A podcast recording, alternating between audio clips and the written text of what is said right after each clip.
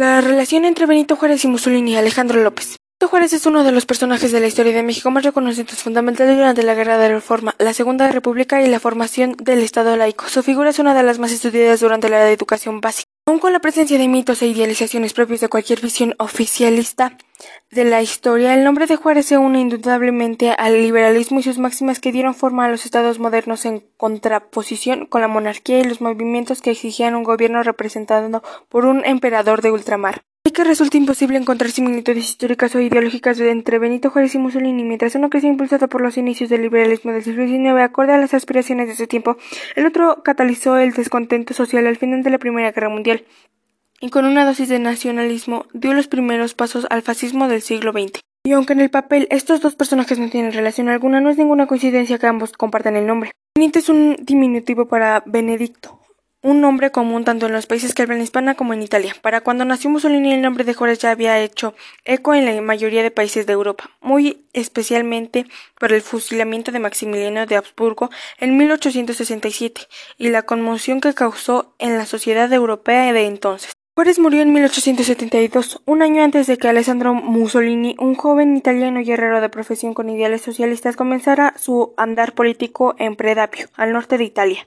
Y aunque su papel como activista lo llevó a enfrentar en distintas ocasiones encarcelamientos y acoso, Alessandro es esencialmente recordado por ser el padre de Benito Mussolini, a quien decidió llamar Benito Amilcare Andrea, en honor a Benito Juárez, Amilcare Cipriani y Andrea Costa, referentes políticos de la época. Por lo tanto, la idea de que Benito Juárez era reconocido en Europa y su nombre inspiró a Alessandro para llamar a su hijo es completamente real. Sin embargo, el legado de Juárez no solo fue reconocido en el mundo por inspirar el nombre de un dictador fascista.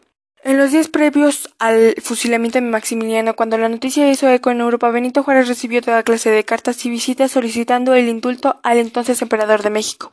Una de ellas fue la del propio Víctor Hugo, quien aludió a la nobleza de la causa que Juárez representaba y lo llenó de elogios para intentar salvar la vida de Maximiliano. Hizo tal cosa Juárez y es grande. Lo que le queda por hacer es más grande aún. Escuche, ciudadano presidente de la República Mexicana. Acaba usted de vencer a las monarquías con la democracia.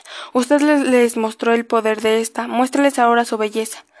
Esta será Juárez su segunda victoria. La primera vencer la usurpación es soberbia. La segunda perdonar al usurpador. Será sublime. Sí, a esos reyes cuyas prisiones están repletas, cuyos cadalzos están oxidados de asesinatos.